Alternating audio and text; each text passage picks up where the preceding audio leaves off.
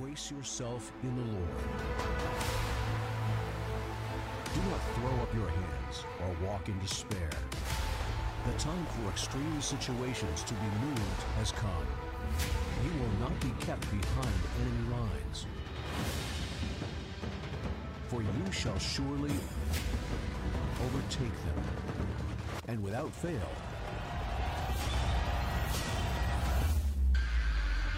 cover all.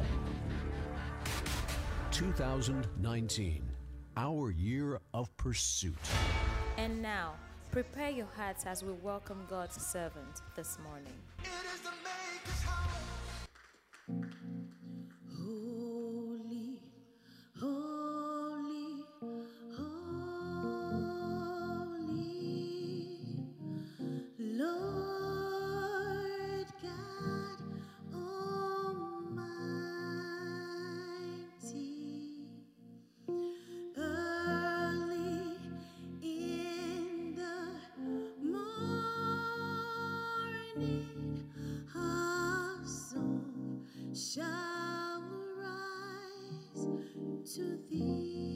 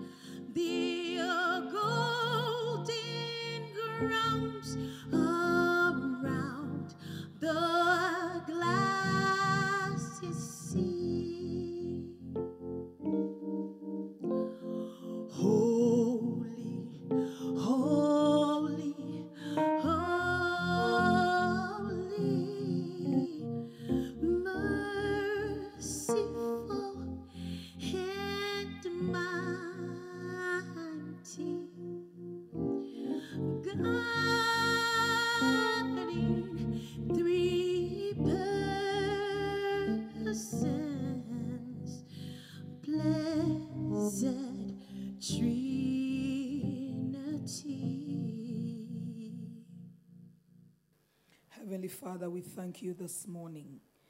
We are here to receive your word. Your word is sharp. It can divide anything, take away, it can build, it can restore. This morning we are receiving a word and we believe it is going to transform our lives. Let your word come with power. Let your word come and bring something into our hearts that will stay in our hearts forever. Do not let the word come through one ear and go through the other.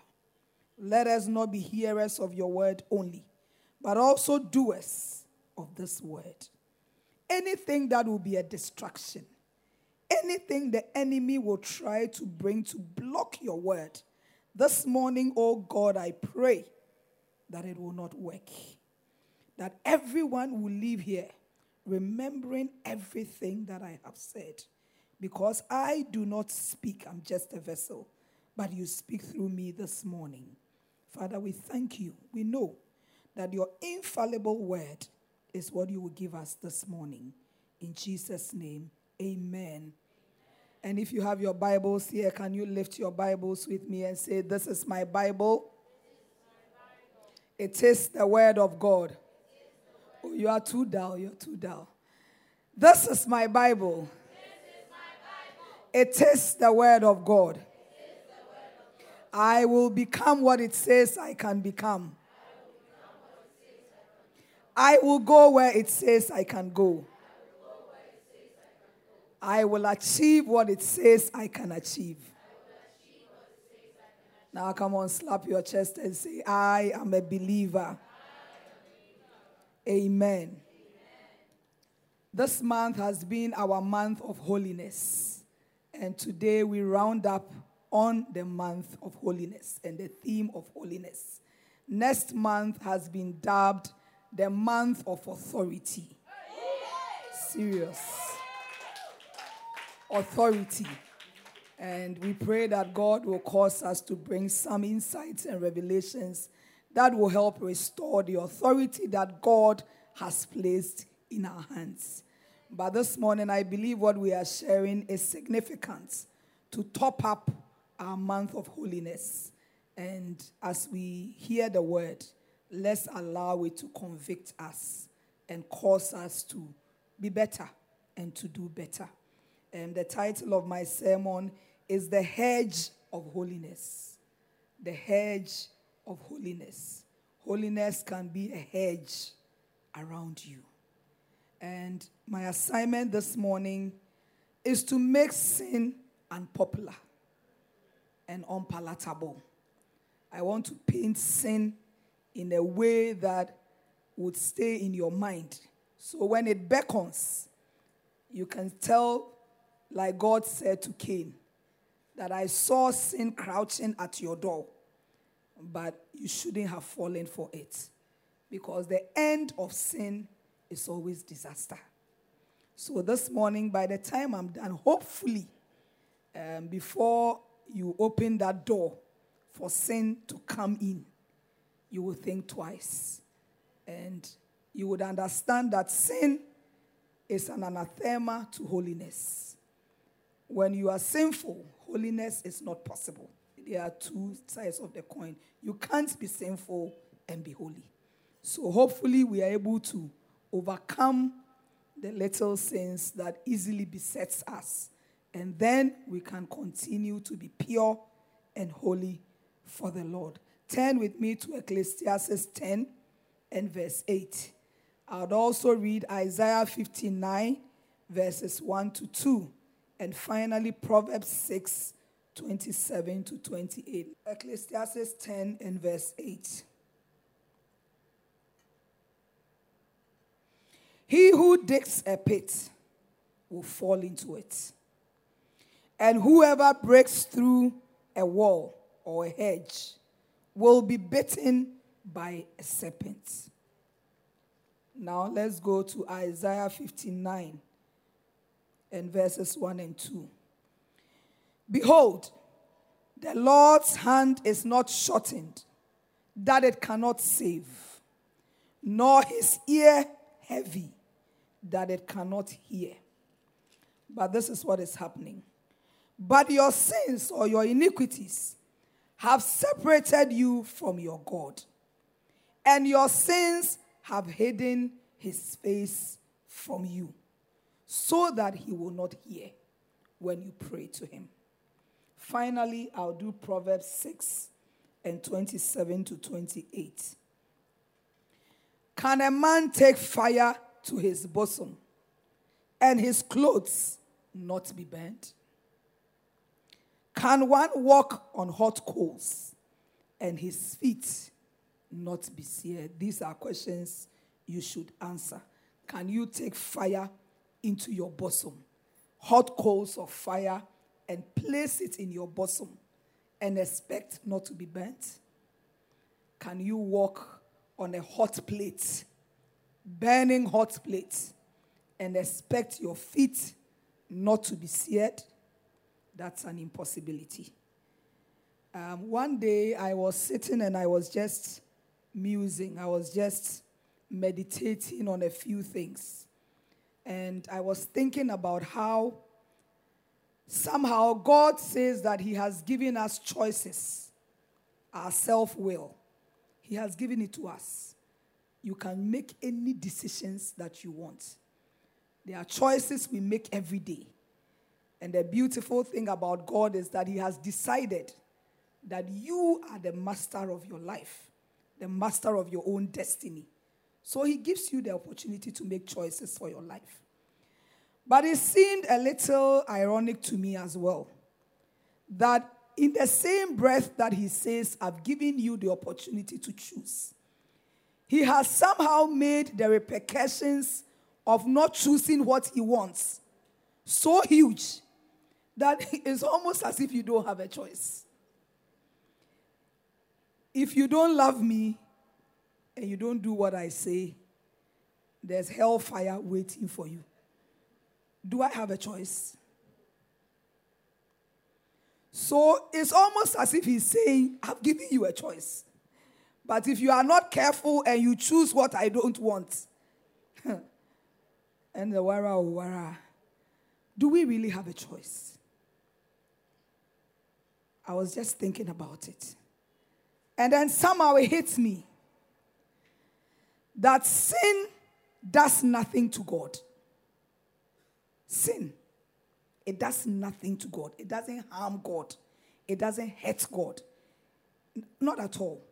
Much in the same way as when your child is going to touch a hot stove and you shout to that child and say, don't touch it. The mother or the father will not be bent in any way, shape, or form when the child decides that I will disobey you and touch the hot stove. Who suffers? It was just, I just had that revelation. So all this while when God is saying, don't do this, don't do that, don't do that, it has nothing to do with God. God is God. Whether you sin or you don't sin, it doesn't change who God is. It doesn't change his power. It doesn't limit him in any way. He doesn't get hurt. He doesn't get bent. All that happens to God is that, like a father, he grieves when we sin. That's all. So truly and really, the beneficiary of a holy life or a life devoid of sin is you. So why do we struggle? And it's almost as if somebody has to beg you to do what is right for you. It doesn't make sense. It's almost as if we are crying, leave us alone. We want to die. We want to kill ourselves. Because every step that you take into sin, one thing happens. You break a hedge around you. And you become easy prey for the enemy to hit at you. Holiness is like a covering over our lives. As long as you are living right, the presence of the Lord covers you. That is why Moses wrote in Psalm 91, they that dwell in the secret place of the Most High shall abide under the shadow of my God. It is then that you can say, he is my refuge and my strength, my God in whom I trust. All of us want to be allowed. Like children, we see hot coals. We want to run and touch the hot coals. We know very well the repercussions of touching. But we still say, leave me alone. My pastor is not here. Nobody can see me. I can sin quietly and nobody. But you forget that when you touch those hot stones, it doesn't burn me. It burns you. That is sin. The writer of Proverbs puts sin in the same way as he puts the vomit of a dog. Yes. He says if you continue to go back to your sin, it's like a dog going back to his vomit. That's how terrible sin is. That's how unsightly sin is. The minute you go back to that sin that you want to forsake, it's like you going back to your vomit. There are two types of sins, and the Catholics do very well at it. There are sins of omission and sins of commission. The sins of omission are the things you should have done but you declined to do. For example, the Bible says you should take care of your parents. You should honor them. When you don't do them, you omit to take care of your parents. You've sinned. So those are the sins of omission. Those are not us. as dangerous as the sins of commission. Because the sins of commission are the ones that have a play on your self-will, on your ability to make choices. So the day that the enemy came into the garden and caused Adam and Eve to take that fruit and disobey God, they committed a sin of disobedience. And immediately they had to be expelled from the garden.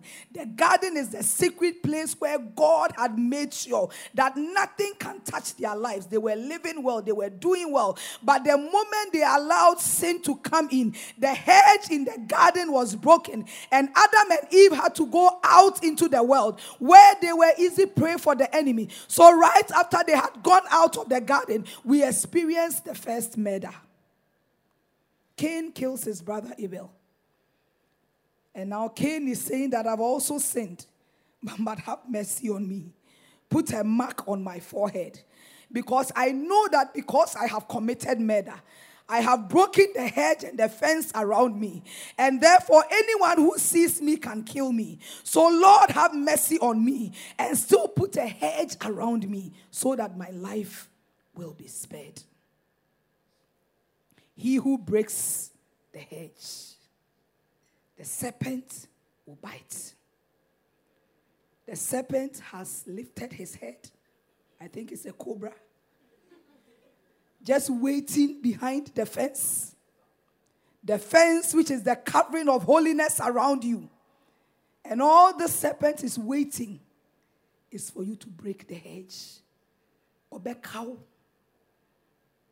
Mawanka san obe fili se wa cow. So you are making the wrong decisions. You are choosing to sin, to lie. And then the repercussions of that lie comes to you. And you realize that you've messed up so big. And you want to blame the devil. He was sitting outside the fence, minding his business. You were inside the fence. He was envying your position inside the fence. Then you made a choice to say that I don't want this protection and this hedge around me. I will go ahead and I will break. And you go ahead and you break. You commit fornication. You steal. You lie. You backbite. You do all that. And the enemy gets a go at you. Then you want to come and tell me that what the enemy meant for bad, God turns it around for your good. You are taking it out of context. When Joseph said that, it was God who had orchestrated the ability for him to end up in Egypt as king. Joseph had denied Potiphar's wife and said that I will not sin against my God. So don't go quoting that scripture to me that God will turn around the things that I do even when the enemy means it for bad. Sometimes as believers, we kid ourselves. And we think that the grace of God abounds. So I can sin. I can live an unholy life. I can do whatever I do in secret. But in the realms of the spirit, there's no secret. When you break the hedge, the serpent will bite. That's why Proverbs is asking, can anybody take hot coals of burning hot coals and put it on your lap and expect not to be burnt? Grace doesn't become a cover over your bosom. No, that's not what grace is. So Paul keeps telling them, because of grace, do we continue to sin? No, it is because of grace that we stay away from sin. Because grace becomes a conscience in your spirit. That when you are about to make a choice that is wrong, you are about to go touch fire. That grace will remind you that somebody has died on the cross of Calvary and decided that you stay pure and holy for him. But if you don't mind that grace and you go and you touch that hole, trust me, the repercussions will come. You can weep, you can cry, you can kick, you can fast. It will come. Grace abounds, but grace is no passport for sin. As believers, we need to take a stand and decide that sin, the payment for sin is too huge for us to make them. What you get when you sin, there's nothing as fearful as when the presence of the Lord has left you. If you don't believe me, ask Samson. The presence was there. Anytime the enemy will come attack him, he will lift himself up. The Holy Spirit will come upon him. Then he will attack them. He will kill them. With a jawbone, he will kill thousands of Philistines. Or he will take a gate, a whole city gate, and lift that gate up and set himself free. They will bind him up. The presence of the Lord will come upon him. Then he will tear the ropes. It will become like linen. Just tear them up. And somehow he made the mistakes that we make today. He felt that grace abounds. After all, I'm a Nazirite. I can do anything I want. After all, Christ has died. I'm a child of God. What can the enemy do to me? So he went on and he went to sleep in the laps of Delilah. And unfortunately, his hair and his covenant was broken. And Bible says that for me is the saddest thing in the Bible. The enemy came upon him. And Bible says that he told himself that I will arise as before and I will do what I have always done. What he didn't know that the Spirit of the Lord had left him. And this man who had the grace on his life was now a prisoner. His eyes were taken out. They used him as a jester in the courts. When they were sad, that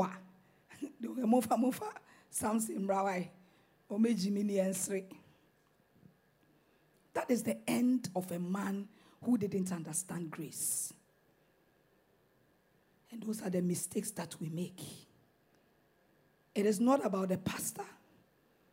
It is not about anything. It's not about God. It's about you. It's about you understanding that the most fearful thing that can happen to you as a child of God is when you get the hedge of protection around you broken. You ask yourself, and yes, what we are saying, unbelievers, they are dead. No, they are not. It's a battle. And in the battle, there are two sides. There's the camp of the enemy and there's the camp of God. You chose to be on God's side. You made a decision that the world behind me, the cross before me. You chose a side. In this world, there's nothing like neutral grounds. You are either for the devil's camp or you are for God's camp. And you committed to God's camp. So you, when you sin and the enemy gets you, those who are in his camp already, he doesn't fight them.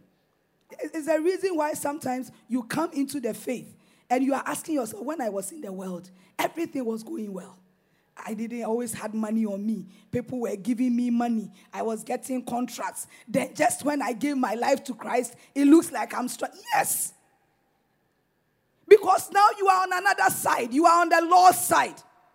And on the Lord's side, it takes diligence. It takes hard work. It takes commitment. Because what the world can do to get there, you cannot do it. So when you're careful, you who feed the camp of God, and you too, you are not on the camp of the enemy, then what are you? You will become a casualty. Because then the enemy's camp can send anything against your life. When you sin, you open yourself up for diseases. When you sin, you open up yourself for attacks. When you sin, you open up yourself even for death. Why? Because the enemy is against your life. He's battling for your soul. And you chose to be on the Lord's side. But if you sin, you take yourself out of God's camp. You lose the protection of holiness and the hedge around you. And the enemy can handle you in a way that you yourself, you won't believe. The consequences of sin, if we can really, really think about them, it's not worth it. It's not. When sin beckons, it's glorious, it's beautiful. Stolen waters are sweet. But after they catch you, you steal your company's money, they are now taking you to jail. You are coming to say what the enemy means for bad. You will go to prison, and the enemy will meet you there and turn things around, because you'll be a changed man when you come out. But me, if I hear you've stolen money, you are going to jail, I won't fast and pray. I'll come and visit you. Bible says that visit those who are in prison. Take it. My best now. Oh, yeah. You marry, you insult your husband. They beat you up. You come and tell me. How can I do to your husband? It's not good to beat somebody. But it's also not good to be loud-mouthed. The repercussions of a loud mouth is a beating. But men, please don't beat your wives. It's not good. We need to understand that there are repercussions. There are four things that sin will do to you. The first I have spoken up about already. It takes us out of the covering of holiness. It takes us out of the hedge. It takes us out of our garden where God is. It takes us out of our secret place and allows the enemy to get a go at us. Number two, sin blocks God from hearing us. That one is also fearful. Isaiah 59 talks about it. He says the ears of God are not deaf, that they cannot hear you. Nor are his arms so short that he cannot bless you. But what has happened is that our sins have become like vomit that has sealed the atmosphere between us and God. God doesn't move. He's there. But the writer is saying that when sin has become a block between you and God, then God can't even see you, much less hear you to answer. So I get amazed when believers think that they can live anyhow they like, but come on Sunday and come and touch the altar. And then suddenly God becomes a miracle worker in their lives. You are a joker. You are a joker. Sin will block God from seeing you and from hearing you. So you will be praying. Kabo, kaba, kaba. Somehow when we sin, the tongues don't go anywhere. They are still there. It's like, oh, kaba, kabe, kabo, kaba, ube bossa. It hits the ceiling and comes right back. God can't hear you. When you live holy, sometimes you don't even have to pray.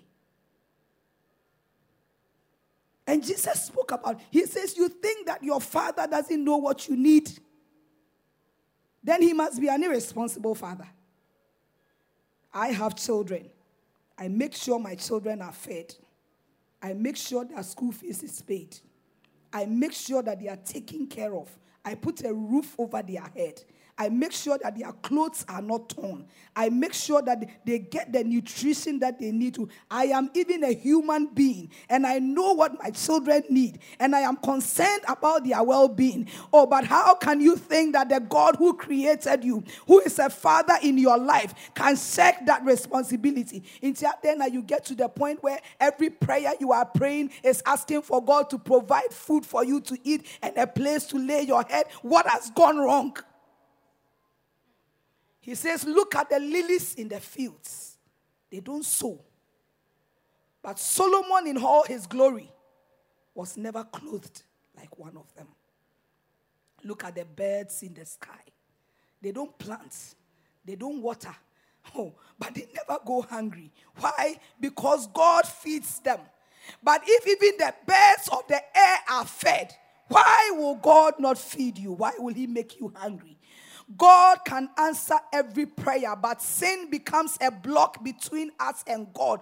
So God is saying that I want to see my child. I want to hear what he's saying. I want to answer, but sin has become a block. Today, may your hearts be renewed so that anything that is sin, you stay away. What is sin? Sin is anything that doesn't please God. And your heart will convict you. when you know what you're doing is not right. You don't need a man to tell you you are wrong. The Holy Spirit inside of you will tell you that what you're about to do is wrong. The little lies, we call it white lies. Why they are white, I don't know. But they are lies all the same. Why would you allow a lie to block some important prayers from ascending to God? Sin is not worth it. Am I sinless? No, but I am pushing for that. Every morning I ask God for grace to live right. Whenever I think I've made a mistake, the first thing is that I go on my knees and ask Him to forgive me. That is why I don't even have your time to get angry with you. Anger is blocking some important prayer that I have to pray for my children. So because of you, your petty lies you have told about me, I should get angry. Then my prayers too are blocked. Ah, why? You don't deserve that. You don't. Because I have important things for God to do in my life, to do in my ministry, to do for my finances and my business. I have too many important things. I'm praying for people. I'm interceding for people. I can't let sin become a barrier and block God's face from hearing me. I know that His arms are not too short, that He cannot bless. I know that His ears are not too deaf. You don't have to shout for God to hear. He's not deaf. You can also shout. He's not nervous either. Whichever works for you. But it is not the intensity of your shout that will make God hear or not hear. It is not the acrobatics and the skills you use for the prayer that will make God hear or not hear. It's your life. A life of holiness ensures that every word that comes out of your mouth becomes prayer unto the Lord. So sometimes you are not even in the church. You are sitting right in your car and you just cry out and say, Lord, lead me, grant me favor. And it becomes prayer that the Lord answers. The third thing that happens with sin destroys the relationship between us and God, our Father. When Jesus taught His disciples to pray, the first thing He said was that when you are about to pray, remember that every prayer is based on a relationship. So before you pray, say, Our Father, hallowed be your name. Our Father means Abba. It's just like saying Daddy. If you don't have a good relationship with your father, how do you go to your father and ask for things? If you don't have a good relationship with your father, you visit your father once every 6 months. Or you've moved out of the house because your father is dating you or howarding. So you've moved. But when your rent is due, you go back to this father and say, Father, can you give me rent? Sin will break the relationship between you and God. Sin broke the relationship that God had with Adam and Eve. Bible says that when they were perfect, when they were right, in the cool of the day, the Lord will come and walk in the garden. And He will fellowship with them. And He will say, I'm sure He will come and say, Adam, how has your day been? Oh, are you okay? Do you need any more things? Adam, are you happy? Then Adam will say, oh, I'm happy, but I need a woman.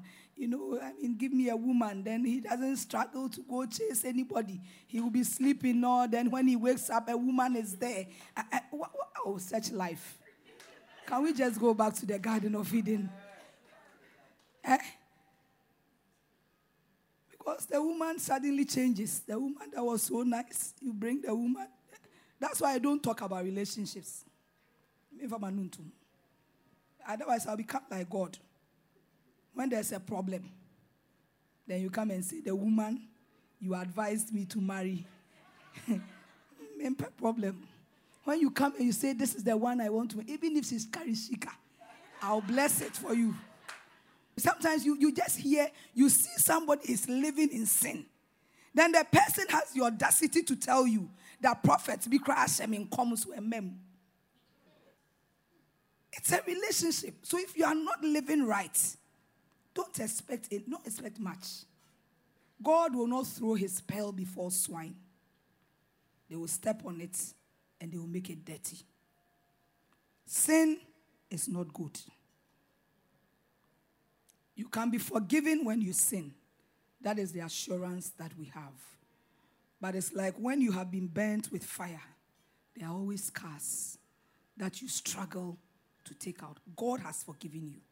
But sometimes you yourself, the guilt, the accuser, standing behind your ears when you are praying and reminding you of the thing you did last night. You see, I wasn't there. But the thing you did last night, when you come on the altar, I haven't asked you anything. And then you start crying. It's Obian Kashi. Obiambo.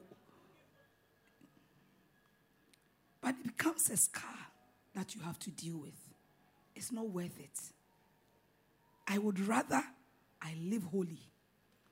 And I would rather I do right by God and live at peace with myself. So when the enemy comes, he's got nothing on you. He's got nothing.